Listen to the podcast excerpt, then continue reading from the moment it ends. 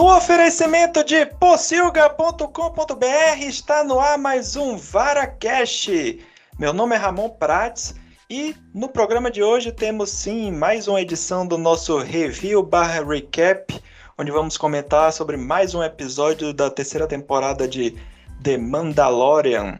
E quem está comigo hoje é ele, direto da Alemanha, direto do futuro, desse olá em alemão, senhor Mário Bastos. Alô. Muito bem, muito bem. Sempre agora ele tá. É, ele tá. eu posso, eu posso dizer também a Shone Joster, que é tá na Páscoa, né? Então.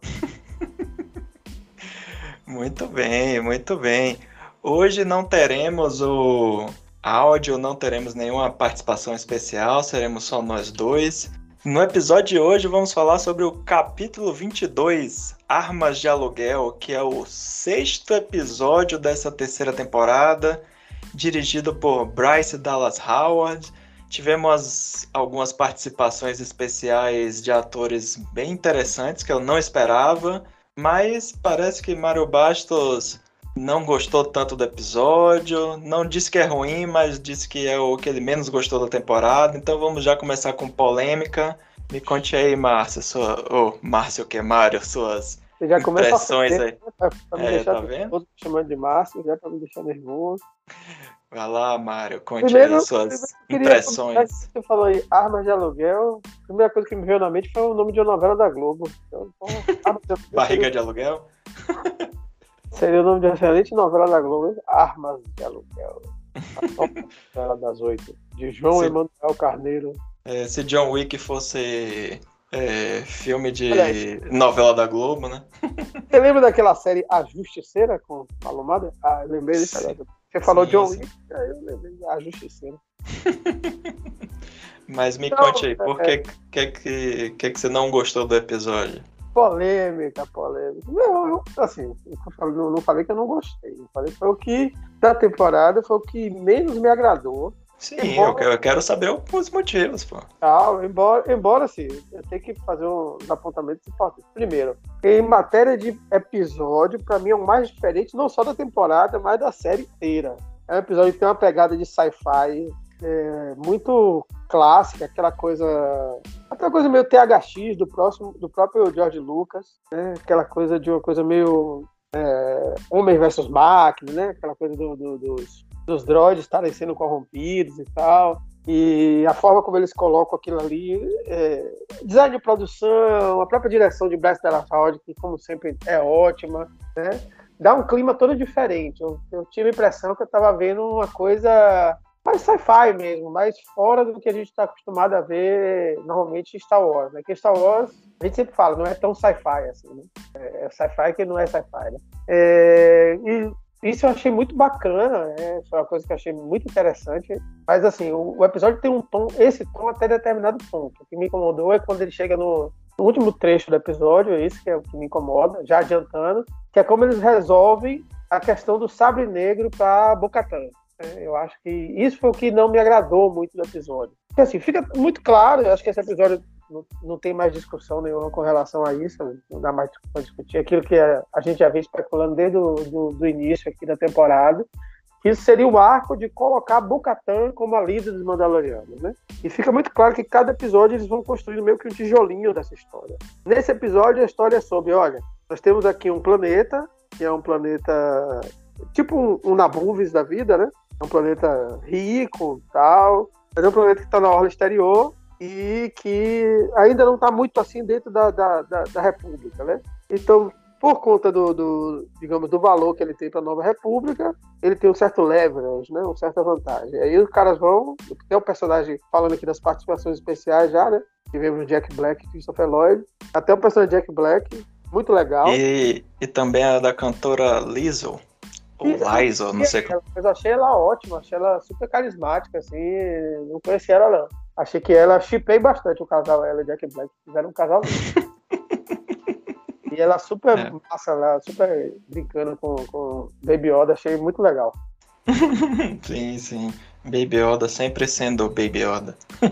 então fica claro que assim, pô, estamos aqui construindo uma narrativa para os Mandalorianos E qual a importância aqui desse episódio? O episódio é mostrar como é que nós vamos colocar para que os Mandalorianos sejam aceitos politicamente, né? E aí, o pessoal daquele planeta vai dizer assim, ó, a gente vai dizer aqui que vocês, enquanto uma comunidade, eles podem ser reconhecidos pela nova república, vocês não vão ser mais marginais, né? Basicamente, o episódio no contexto da política ele serve para isso. Né? E aí eu acho que é bem bacana, mais uma vez eles colocam aquela coisa da, de uma narrativa episódica, servindo a um, a um pano de fundo maior, né? Mas quando chega na parte ali do Sabre Negro, daquele conflito de Bocatã com, com os outros mandalorianos, né? Pra convencer ela da liderança e tal, e simplesmente diário é uma solução meio assim. Não vou dizer que é um Deus Ex Machina, porque acho que não é o termo mais apropriado. Mas acho que foi tudo muito rápido. Né? Ah, não, na verdade, ela já aqui, já, o sabre já é dela. Tô aqui, ó. Fica aqui pra você. Porque ela me salvou de um cara, entendeu? Assim. É... é. Sim, continue. Fez sentido, claro, óbvio que fez sentido, mas a forma com que isso foi entregue no terceiro ato, é... não sei, não, não, não, me agradou. Acho que foi uma coisa muito, assim, ficou um tanto quanto forçado. Né? Eles vinham fazendo uma construção que, que me agradando muito, sendo bastante convincente. Eu acho que nessa última eles deram meio que uma. Ó, oh, temos que arranjar aqui uma solução para o negócio do sabre negro. E, enfim, é, acho que foi muito rápido. É, acho que se é uma coisa. Das duas, ou você vai descartar o sabre negro como uma coisa importante, né? Como eu estava sugerindo que fosse pela via do, do, do mitossauro, ou vamos dar um episódio inteiro, né? Com mais consistência para abordar essa coisa do sabre negro. Não a conclusão de terceiro ato, sacando isso, sabe? Da, da... Aquilo ali surgiu do nada dentro do episódio, entendeu? Mais ou menos. Eu, eu discordo em, em parte com você. Ah, vá, diga lá, diga você. Não, assim, já falando especificamente sobre essa conclusão, é, realmente não era algo que eu esperava que fosse acontecer ainda nesse episódio, mas eu, ao contrário de você, eu achei muito positivo ter resolvido assim, sem enrolação. Porque, assim, é, no episódio anterior tinha dado uma dúvida de que talvez o Meth Gideon tivesse junto, né, com os Mandalorianos e tal, e que eles seriam, tipo, um novo grupo de malvados, alguma coisa assim. Aí quando começa. E, e até o início desse episódio também faz uma uma referência por esse caminho, né? Quando mostra eles é, interceptando lá Sim. uma nave, né? E aí. Aliás, outra coisa que, só, só apontar, me perdoe o parênteses, a interrupção, aquilo ali. é mais uma coisa que, que eu gostei muito aquele início, que é você trazer novos elementos do universo de Star Wars que não são tanto explorados, entendeu? E o cara explora assim, tipo como quase que um easter egg, uma coisa assim, né? E é bem legal ver isso. Mas vá, prossiga. Sim, sim. E aí ali você já vê que tem alguma coisa de estranho, né? E aí você, eu percebi, pelo menos assim, eu fiquei com a impressão de que eles estavam fazendo mais ou menos o que o próprio Jim Jarin estava fazendo nas primeiras temporadas. Então, e nem por causa disso você julgava eles como os personagens entre, entre aspas malvados. Isso. Não. Então, quando chegou nessa parte da, da conclusão quando a Bocatan chega lá para falar com a galera. Então, tipo assim, aparentemente não rola uma. O, o resto do pessoal fica surpreso, né? Porque aparentemente não houve um conflito entre eles, né? Ela simplesmente disse: Ah, não tô afim mais, vou ficar aqui. Porque ela tinha perdido lá o negócio da, do sabre, né? E a galera foi embora, o cara assumiu lá o a liderança da galera e botou eles para trabalhar. Bora, galera, vamos fazer uns serviços aqui e tal. E você ficava esperando isso, né? Que tivesse. E como é que resolve a questão do, do sabre? E aí você mo mostra o quanto é a, a importância da relação que foi estabelecida de, do Din Djarin com a Bocatan, né? Então, tipo, ele devolveu o favor. Tipo, ó, oh, você me salvou lá da, daquela vez lá do mitossauro, que ele não viu o mitossauro, mas ela viu, né? Mas então, tipo, ele só retribuiu e mostra o quanto ele não tá interessado em ser líder e coisas do tipo. Ele embarcou junto com, com ela para ajudar na missão de juntar os Mandalorianos e, e ele não tá afim de conflito, sacou? Então, assim, eu achei isso interessante e, e a construção do episódio envolvendo a parte do, do desse planeta, do. Como é? Plazin. Plazir 15? Plazir É, é, é quase o nome de motel, né? É, sim, sim. Aí eu achei que tudo isso aí, assim, ficou isso, como você comentou, né, de ser uma pegada meio sci-fi, mostrar um pouco das cenas de ação, mas para mostrar também mais a questão do, da relação deles dois, é, da questão que ele tem, né, de, de, da metodologia de cada um, né, que tem a hora que ela chega assim, não, faça do meu jeito, aí ele vai faz do jeito dele, ela, pô, man, faça do meu jeito, caralho, me ouça, então assim, você vê que é, aos poucos um, cada um vai cedendo ao seu estilo, né, de, de agir. E quando entra também a questão, quando eles desmascaram lá o, o personagem do Christopher Lloyd, que é o Heigalt. É, o Heigalt, sei lá. Hellgate, Isso. O nome aí... específico é Portal do Inferno, né?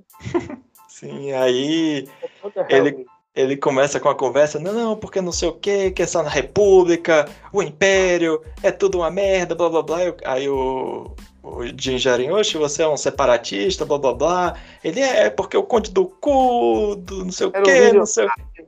É, blá blá blá. E ela vai lá e dá uma bicuda e diz, porra de política. Aí eu achei isso assim, para quem é meio que uma piada, né, pra galera também que reclama, entre aspas, dessa parte política de Star Wars, mas que ela tá lá, né? Você gostando ou não, mesmo você dando uma bicuda, você tem que aceitar que o negócio influencia no universo, né? E a gente vê através do personagem do Jack Black um outro ponto de vista, né? De uma outra pessoa que também tá sendo anistiado, coisas do tipo. Então achei que esse episódio eles eu achei mais interessante eles desenvolverem mais essa parte do que a parte do, do, do, conflito dos Mandalorianos, porque esse conflito dos Mandalorianos a gente já viu nas outras temporadas, a gente já vem acompanhando esse avanço, então acho que não tinha muito o que fazer ali, não. É, eu gostei de ter resolvido, entre aspas, ra rapidamente, porque é, eu enxerguei como é, da forma de narrativa, coisa do tipo, eu achei que funcionou melhor ser dessa forma. E aí agora criou esse, essa expectativa para os próximos dois episódios, né? O maior problema para mim não ter sido em si é, porque foi rápido. Talvez se fosse bem feito então, porque assim, você estabelece ao longo da série, inclusive tem o duelo dele com Paz Visa, tem a coisa de que ela. Eles até botaram no recap lá, coisa de, de, de falando, ah, ha, ha, ha, ela só pode usar o sabre negro, reclamando se ela vencer em combate, né? E, tipo, foi uma solução meio que é, é, é, política, entendeu? Pra uma coisa que, oh, não, na verdade, eu tomei porrada do cara e ela venceu o cara que me venceu. Sabe? É, Tipo. Sim, é, é o que. Me parece meio estranho dentro do contexto que já viu se colocando os Mandalorianos. Uma é, eu... que, que é, a, a, impressão que eu tenho é que eles não aceitariam esse tipo de argumento. É quase uma solução retórica para um problema, entendeu? Que é um problema que tem a ver com. Pô, é tipo, alguém fala, pô, pô na verdade você não venceu ele, entendeu? Tá? É. Faria mas eu acho sentido para mim se ele pegasse e falasse, vai cá, me, me frente aqui. Pronto, eu me rindo. Eu acho que se resolvesse é, da forma que você falou, né? De tipo, o Din Djarin simplesmente entregando o sabre também seria algo que a gente reclamaria. Eu acho que isso aí tem a ver um pouco do que foi dito no, no episódio passado, né? Quando a Bocatan vem sem o capacete, né? E a, a líder lá, como é o nome dela? É a armamentista, como é o nome? Armeira. Hã? Armeira, isso. Que aí ela, aí a galera, o cara questiona, oxe, mas ela não, não tirou o capacete? Aí ela fala, ó, oh, mas é porque a Bocatan transita entre é, os dois é mundos. Em termos, em termos de, de, de, de, de consistência, né, do, do, da mitologia que eles estão criando, aquilo ali é tipo um argumento novo, uma coisa nova que está surgindo, assim, e, e, é uma pessoa que tem meio que voz para falar isso, entendeu? É uma pessoa que dita as tradições. Né? E você pode até achar assim, porra, é, tudo bem, mas é meio forçado, talvez, mas se aceita. Mas aí já parece que é um loop, parece que eles encontraram um loop, entendeu? Uma, sabe aquela coisa do, do, do, advogado em tribunal e ver com aquela sacada, ah, mas tem isso aqui, isso aqui. Que foi isso que me incomodou um pouco. Pra mim, isso me soou, me é, um pouco. Mas eu acho, mas eu mas acho que mostra. Coisa que foi ruim. Uhum, mas foi, não, mas. Foi o que, o, que, o que me incomodou no episódio, né? foi isso. Eu entendo que ah, tá no final da temporada, precisa resolver, precisa. Mas não, não sei, eu. Pensado eu, eu acho que mostra. É, é, serviu para mostrar a diferença entre os, o, as facções, né? Entre aspas, dos Mandalorianos. O outro grupo lá do Jinjarin é a galera que é mais xiita, né? Tipo, não, você tirou o capacete, blá blá blá. E esse grupo da Bocatã, não, é a galera que é mais de boa, assim, tipo, a galera já não usa capacete, blá blá blá. Então, assim, não, é, acho que é só para mostrar o quanto essa questão da do, do sabre do sabre negro, né, não é fundamental, digamos assim, ah, tem que você, não, é tipo que ele... eu acho que é, inclusive, mesmo o Bocatan não sendo uma radical, você vê que pesa na hora que Moff Gideon fala para ela, ah, ah, ah, ah, ela, ela não venceu em combate. Sacou? Não, mas eu, mas eu digo em relação a esse, a, não do que ele representa para o grupo, mas desse sentido de que não, você tem que ganhar dele num combate, blá blá blá. Acho que só mostra é. que a galera é menos radical nesse sentido, sacou? Tanto que quando ela ela supostamente abandonou o grupo, o outro lá assumiu e não assim, não falou nada de o que será que ele fez pra galera é, deixar ele ser o líder, sacou? É, vai ter diferença entre ser o líder de, de um um grupo, um, um, clã, e ser líder dos Mandalorianos. Enfim, a gente podia ficar discutindo aqui. Não, é... sim. Não, eu acho que é, serve para isso, para mostrar essa diferença entre os dois grupos. Que esse episódio, eu gostei até do jeito que eles colocam, acho que não foi bom não ser sentido muito ostensivo. Até o nome do episódio sugere isso, que eles colocam de forma bem sutil que há uma discussão ali de fundo que está rolando sobre a moral dos Mandalorianos. E isso já vem se desenrolando há algum tempo, que isso fica mais evidente no discurso de Paz Vida, no último episódio, sobre quem são os Mandalorianos, o que significa ser um Mandaloriano. Isso é uma discussão que está permeando a temporada inteira, né? Passa por Baby Yoda treinar, ele levando o Baby Yoda passando, né? O que significa ser um Mandaloriano, né? E é, aquele, aquela cena logo no início, né? Que o, o, o príncipe lá do, do, do, dos Calamari fala assim, poxa, eu achava que os Mandalorianos fossem honrados. É, aí a, a, mulher fala, nós somos honrados, depende de quanto você pague. Né? E o, o, próprio nome do episódio, né, que é Guns for Hire, né? Arma de aluguel, que é tipo você ser mercenário e tal. É, serve para mostrar isso, serve para mostrar o quanto é, os Mandalorianos perderam seu caminho. Né? Enquanto os filhos do olho foram para um lado muito mais radical, extremista, né? os outros eles perderam o sentido do que é ser Mandaloriano, se tornaram um, um mero grupo de mercenários muito bons, né? que atua na galáxia, né? E essa, essa falazinha dessa personagem, né? Ela meio que é, estabelece o tom, o tom do episódio inteiro. E a gente fica meio de subtexto, mas que isso vai ser retomado no final. Aí faz bastante sentido, né? Que ali é uma busca de, de, de recuperar é, o que seria o sentido de ser um Mandaloriano, né? E aí passa por essa coisa. E mais ou menos o que Boca Tan tá propondo para eles é, vocês vão querer continuar sendo isso, isso que vocês vão querer continuar ser, né? Esses Guns for Hire, é o, o, caminho que, que eu não me lembro exatamente agora as falas, mas o discurso dela vai mais, caminha mais ou menos nesse sentido. Talvez você lembre melhor que eu. Tipo assim, ó, a gente tá nós somos mandalorianos, pô. Ela não fala com tanta veemência quanto, quanto o Patrícia, né? Ela falou assim, uhum. porra, é isso mesmo que a gente vai ficar fazendo aqui? É isso que vocês querem, né? essa coisa aqui e tal, né?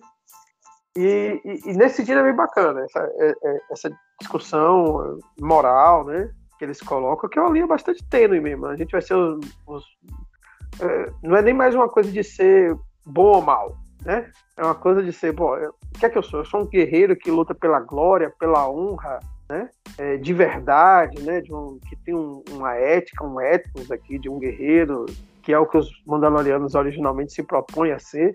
É uma raça bélica, belicosa. Os Mandalorianos são meio os espartanos, né? Ou pelo menos como a gente imagina os espartanos. é, é, são mais ou menos os espartanos da galáxia, né? E, mas isso acaba se perdendo momento, principalmente quando Mandalore é destruída, né? E recuperar sim, o que ser Mandaloriano é uma discussão importante né? da, sim, da, sim. Da... É, vamos aguardar aí os próximos dois episódios, né? É o quê? os dois últimos episódios. Né?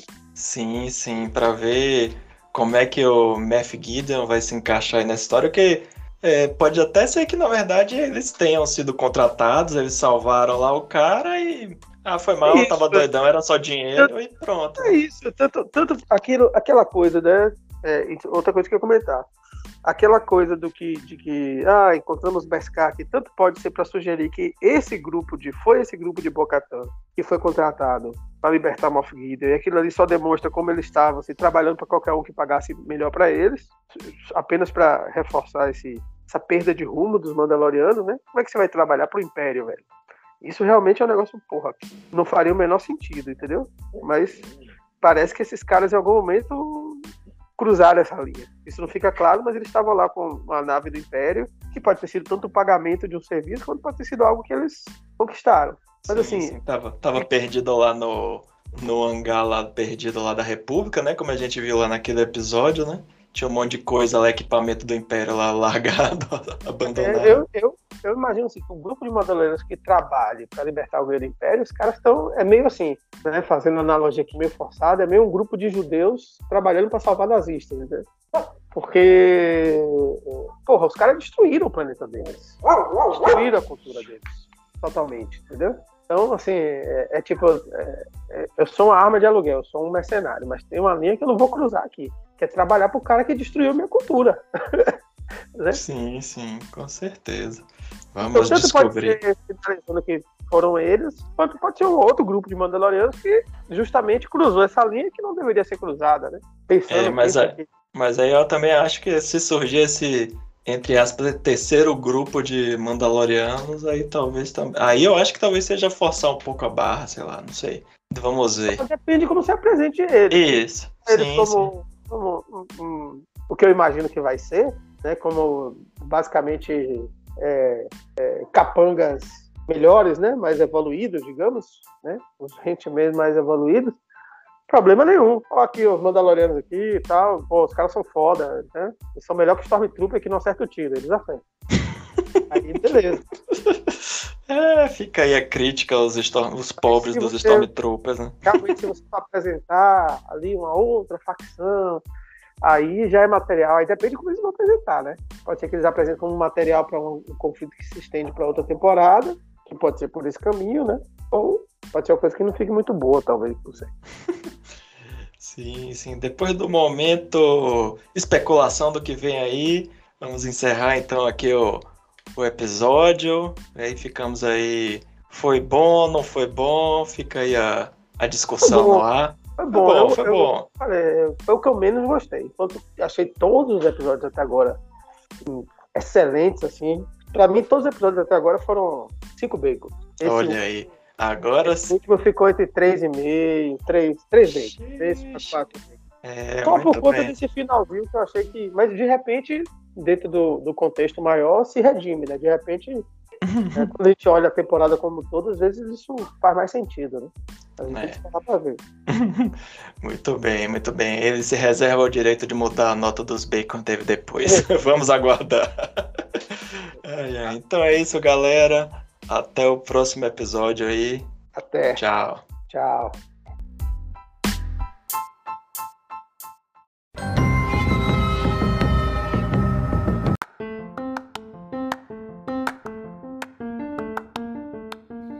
Paracast é um oferecimento da rede Possilga de podcasts.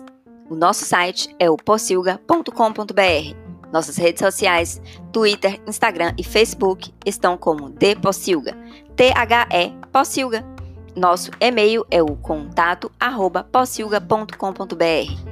Ouça também nossos outros podcasts como Suco de Umbives e o Radiola Torresmo Drops. Por último, e não menos importante, não se assustem e tenham calma. Vara está para porcos, assim como Alcatéia está para lobos.